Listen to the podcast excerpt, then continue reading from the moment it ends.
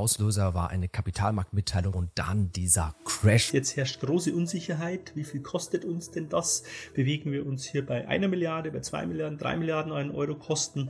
Und vor allem ist es natürlich aus meiner Sicht auch ein riesen ähm, Imageverlust, wenn man hier als einer der führenden Windkrafthersteller ähm, einräumen muss, dass man bei seinen Onshore-Turbinen ähm, ja, solche Qualitätsprobleme hat, das stärkt natürlich nicht das Vertrauen in zukünftige Kunden. Die restlichen Beteiligungen, sage ich mal, wenn man jetzt angenommen würde, Siemens Gamesa mal komplett abschreiben, dann dürfte man irgendwo so 10 und 13 Euro an Wert haben für die Siemens Energy aktuell. Das wäre natürlich äh, nicht gut, weil eben Siemens Gamesa so ein Umsatzbringer ist bei Siemens Energy.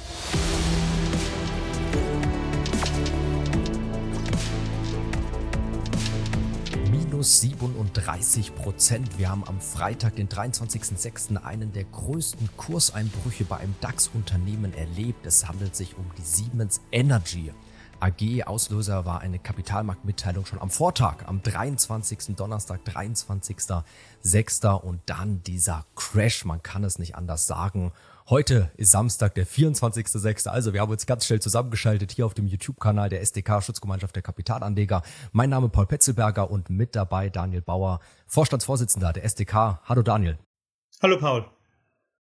Daniel, du besuchst bereits seit 2020 die Hauptversammlungen von Siemens Energy. Damals gab es ja den Spin-off, die Ausgliederung aus dem Siemens-Konzern. Also Siemens Energy wurde eigenständig an die Börse geführt.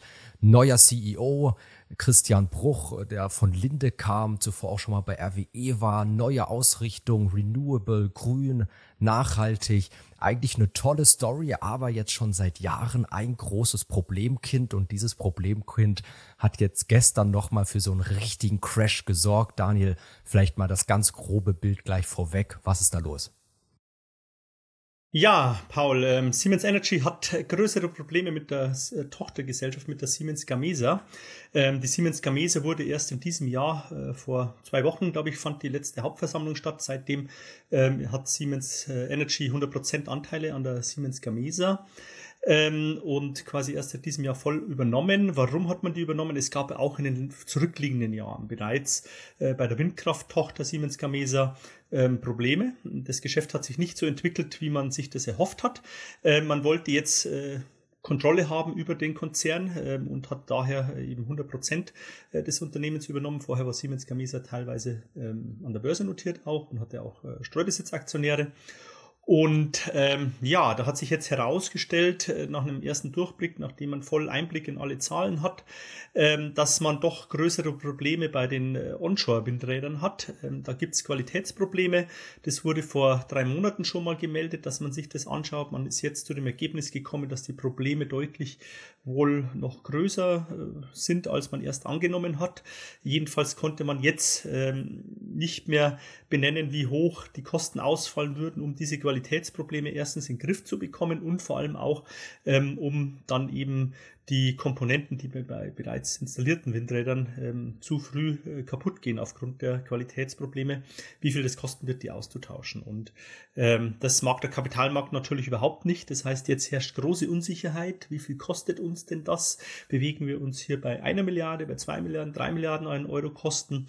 Und vor allem ist es natürlich aus meiner Sicht auch ein riesen ähm, Imageverlust, wenn man hier als einer der führenden Windkrafthersteller ähm, einräumen muss, dass man bei seinen Onshore-Turbinen ähm, ja, solche Qualitätsprobleme hat, das stärkt natürlich nicht das Vertrauen in zukünftige Kunden. Ähm, das heißt, da muss man neben dem tatsächlichen ähm, monetären Verlusten auch noch vielleicht damit rechnen, aus meiner Sicht, dass man hier äh, auch für die nächsten Jahre vielleicht bei den Orderzahlen ein bisschen ähm, hinter der Konkurrenz zurückbleibt, weil der Markt an sich ist ja hochinteressant aufgrund der Energiewende. Ähm, da kommen natürlich solche Probleme zur Unzeit deutlich erhöhte Ausfallraten bei Windturbinenkomponenten. Genau, so stand es in der Kapitalmarktmitteilung. Und wie du sagst, das wirft natürlich ein schlechtes Bild auf den Marktführer bei On- und Offshore-Windturbinen.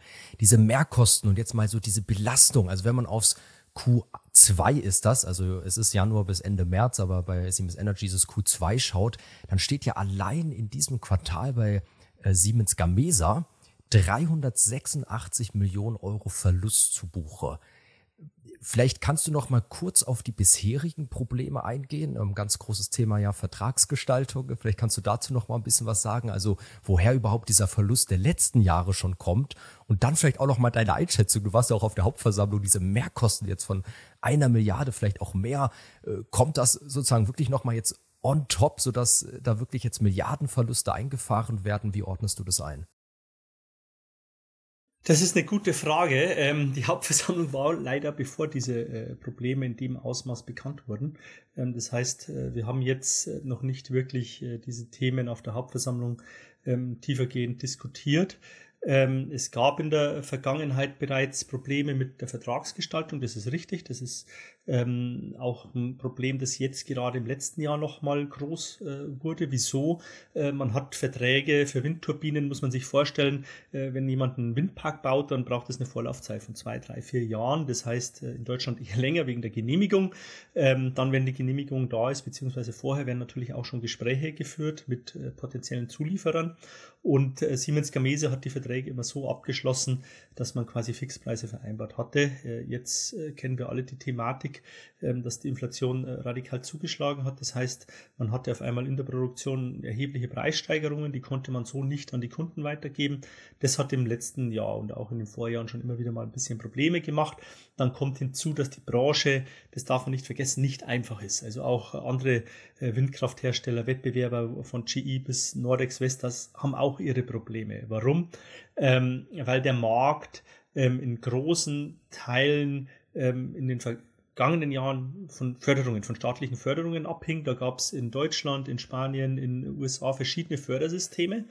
Ähm, das ist ja schon mal ähm, ja, ein Punkt, wenn überall quasi Windenergie anders äh, gehandhabt wird äh, von der Förderung her ähm, ist es nicht gerade leicht für die Projektierer und für die Betreiber von Windkraftanlagen, ähm, damit umzugehen, für die Großen jedenfalls, äh, die überregional tätig sind. Und andererseits das ganz große Problem war, dass äh, es immer ein Hin und Her gab. Also in Spanien gab es Vertragsbrüche bei regenerativen Energien, vor allem im Solarbereich, als die Staatsfinanzkrise ähm, zuschlug, also vor gut zehn Jahren. Da wurden dann auf einmal Fördersätze nicht mehr bezahlt, das was eigentlich vorher vertraglich mit den Regionen vereinbart war. In Deutschland haben wir das gesehen, da wurde ähm, ja unter der rot-grünen Regierung unter Schröder das erst äh, ein Fördersystem etabliert, das wurde dann wieder immer wieder angefasst, ähm, wurde verändert, ähm, es sollte marktgängiger werden. Ähm, das hat dazu geführt, dass teilweise die Märkte komplett zum Erliegen kamen, solange die ähm, Projektierer eben nicht wussten und die Investoren, ähm, wie wird es denn in Zukunft aussehen. Da gab es viel Unsicherheit, das hat nicht dazu beigetragen, dass der Markt sich stabil entwickeln konnte. Das heißt, das ist eher ein Marktthema, neben den Siemens Gamesa-Themen noch, die sie im Speziellen noch haben. Ähm, und ja, so war es eben, dass Siemens Gamesa sich ähm, relativ schlecht entwickelt hat und äh, teilweise auch noch schlechter als der Wettbewerber. Und ähm, da muss man jetzt schauen. Ähm, der Herr Bruch hat dann äh, erfahrenes Team hingeschickt. Äh, man hat jetzt die volle Kontrolle mit 100 Prozent der Aktien, die man jetzt kontrolliert über die Siemens Gamesa. Und ähm, ja, man kann nur hoffen, dass da aufgeräumt wird und dass die Gesellschaft äh, für die Zukunft gut aufgestellt wird. Aber natürlich ähm, wird das Thema wahrscheinlich über Monate, vielleicht sogar über ein Jahr noch belastend wirken, bis man eben weiß, wie groß das Thema überhaupt ist. Und das ist, glaube ich, was der Kapitalmarkt am wenigsten mag, warum es auch zu diesem Kurssturz kam. Äh, wenn man jetzt das klar beziffert hätte, wie viele Millionen denn da im Feuer stehen, dann wäre das noch kalkulierbarer gewesen. Jetzt sind wir natürlich alle hier und fragen uns, boah, ähm, ist bei einer Milliarde Euro Kostenschluss, ähm, dauert es ein Jahr, zwei Jahre, das alles zu beheben, etc. pp. Ähm, das ist schon äh, ja, einfach Unsicherheit und die mag der Kapitalmarkt nicht. Und darum ist die Aktie von Siemens Energy eben so stark eingebrochen. Wenn man sich jetzt die äh, Verhältnisse mal anschaut, weil die Siemens Energy besteht ja nicht nur aus Gamesa, man hat insgesamt eigentlich ein sehr spannendes Portfolio. Ähm, äh, mit zum Beispiel der Netz, äh, mit dem Netzsegment. Das ist ein Segment, das wird boomen aus meiner Sicht die nächsten Jahrzehnte, weil da gibt es nicht so viele Unternehmen, die das können, die große ähm, Stromleitungen, große Stromnetze aufbauen können, die die Stromnetze umstellen können. Für die regenerativen Energien muss man das machen, zwingend. Ähm, auch für die, äh, für die Elektroautomobilität muss man das zwingend machen. Wir werden immer mehr Strom verbrauchen in den Entwicklung, in den Entwicklungs-, in den westlichen Ländern. Ähm, und da sind die Netze heute nicht ausgerüstet. Und wenn man sich anschaut, wie viel überhaupt Unternehmen ähm, solche Netze bauen können, dann äh, kann man das an zwei Händen weltweit abzählen. Und äh, da sieht man jetzt schon, dass äh, Siemens Energy die Orderbücher randvoll sind für die nächsten Jahre und das läuft blendend. Auch die Transformation der Wirtschaft hin zu den neuen Energien ist ein großes Thema bei Siemens Energy. Da sind sie top aufgestellt. Und die äh, andere große Sparte sind die Gasturbinen. Das war auch so ein Problemkind der letzten Jahre. Ähm, da hat man das, glaube ich, auch ganz gut unter die Kontrolle gebracht. Das wird aus meiner Sicht, ich erwarte da eigentlich, oder vor dem Russlandkrieg habe ich immer gesagt, das ist ein Thema, das brauchen wir, weil das ist das äh, Komplement zu den erneuerbaren Energien. Das heißt, wenn kein Wind weht, keine Sonne scheint, müssen wir Gas eben zur Stromerzeugung verwenden. Und da ähm, wird aus meiner Sicht, auch wenn es vielleicht dann Wasserstoff sein mag äh, als Antriebsmittel, ähm, wird man auch ein gut aufgestellt sein in Zukunft. Und das heißt hier leider am größten Segment, äh, an Siemens Gamesa, am Windsegment, äh, hängt aber so, ja, doch das Wohl und Wehe auch vom Aktienkurs, weil die restlichen Beteiligungen, sage ich mal, wenn man jetzt angenommen würde, Siemens Gamesa mal komplett abschreiben, dann dürfte man irgendwo so zwischen 10 und 13 Euro an Wert haben für die Siemens Energy aktuell. Das wäre natürlich äh, nicht gut, weil eben Siemens Gamesa so ein Umsatzbringer ist bei Siemens Energy. Ja, meine Wahrnehmung war auch ähnlich. Ich meine, die Aktie hat ja enorm aufgedreht. Die war ja bis auf 10 Euro eingebrochen und dann jetzt jüngst diese Rallye wirklich bis auf 25 Euro hoch. Und klar war natürlich so ein bisschen die Hoffnung, dass der Turnaround bei Siemens Gamesa gelingt. Du hast es schon gesagt, man hat ja wirklich auch Restrukturierer reingeschickt, um jeden Stein irgendwo umzudrehen. Also da war natürlich Hoffnung da, aber auch die anderen Bereiche. Also ich bin da ganz bei dir, gerade Grid Technologies, das wächst ja gigantisch. Das wächst ja eins zu eins mit dem Ausbau der erneuerbaren Energien, eben diese äh, Stromtrassen, diese Hochspannungsanlagen. Letztlich geht es ja in Deutschland darum, von äh, Norddeutschland nach Süddeutschland letztlich den Windstrom ähm, zu transportieren. Jetzt im Q1, also Januar bis März, ich habe gerade mal geschaut, plus 27 Prozent Umsatzwachstum. Also im Vergleich zum Vorjahresquartal, Ergebnis im Vergleich zum Vorjahresquartal plus 71 Prozent auf 112 Millionen Euro, 6,4 Prozent Marge. Also auch ein tolles Wachstumsgeschäft, was einfach, äh, ja, wir wissen, wie die äh, Stromnetze in Deutschland sind, aber natürlich auch im Ausland. USA baut massiv aus, also ganz spannender Bereich. Und halt Gas Services, wo ja äh, die Dampf, hast du schon gesagt, Dampfturbinen, Gasturbinen ähm, zukünftig auch. Wir kennen das Ganze ein bisschen von Two Energy, 2G Energy ähm, auch so diese Thematik auch zu 100 Prozent mit grünem Wasserstoff betrieben werden kann, Beimischung und hier ja auch eine Marge von 12 Prozent. Also das nochmal so ein bisschen zu den Einheiten, ähm, vielleicht um noch fertig zu machen, Transformation of Industries, so ein bisschen gemischt waren, ähm, verschiedene Zukunftsfelder, die da drin sind, 1,4 Milliarden Euro Umsatz. Aber die Frage, die ich an dich stellen wollte, die hast du schon so ein bisschen beantwortet. Also ohne Siemens Gamesa würdest du sagen, ja, sieht's schon schwer aus. Also du hattest ja schon mal so ein bisschen auch angeregt, warum nicht Siemens Gamesa verkaufen, aber aktuell wäre es wahrscheinlich unmöglich, dafür irgendwie das an Mann zu bringen mit den Unsicherheiten. Ja, wir haben das auf der Hauptversammlung vor zwei Jahren äh, diskutiert, als quasi im Raum stand, Siemens Gamesa ein Übernahmeangebot zu machen, um die ausstehenden äh, Aktien zu erwerben. Ähm, ich werde ich war ein klarer Befürworter. Ich habe das auch auf der Hauptversammlung die Frage gestellt, warum nicht andersrum, warum trennt man sich nicht von seiner Mehrheitsbeteiligung an ähm, Siemens Gamesa. Das war, glaube ich, so ein Punkt, ähm, wo man sich halt gesagt hat, okay, wenn wir das machen, dann äh, sind wir kein DAX-Konzern mehr. Dann äh, sind wir eine Liga drunter wahrscheinlich, vielleicht ein ganz kleiner DAX-Konzern, aber man hätte halt einen Großteil des Umsatzes abgegeben. Ähm, aber von der Profitabilität, für das, was bei den Aktionären angekommen wäre, aus meiner Sicht wäre das vielleicht sogar der bessere Weg gewesen, ähm, weil man natürlich im Windbereich, ähm, ja, man hat einen Wettbewerb in, auch in Europa mit äh, mehreren Her an Herstellern, mit Nordex, äh, Vestas etc.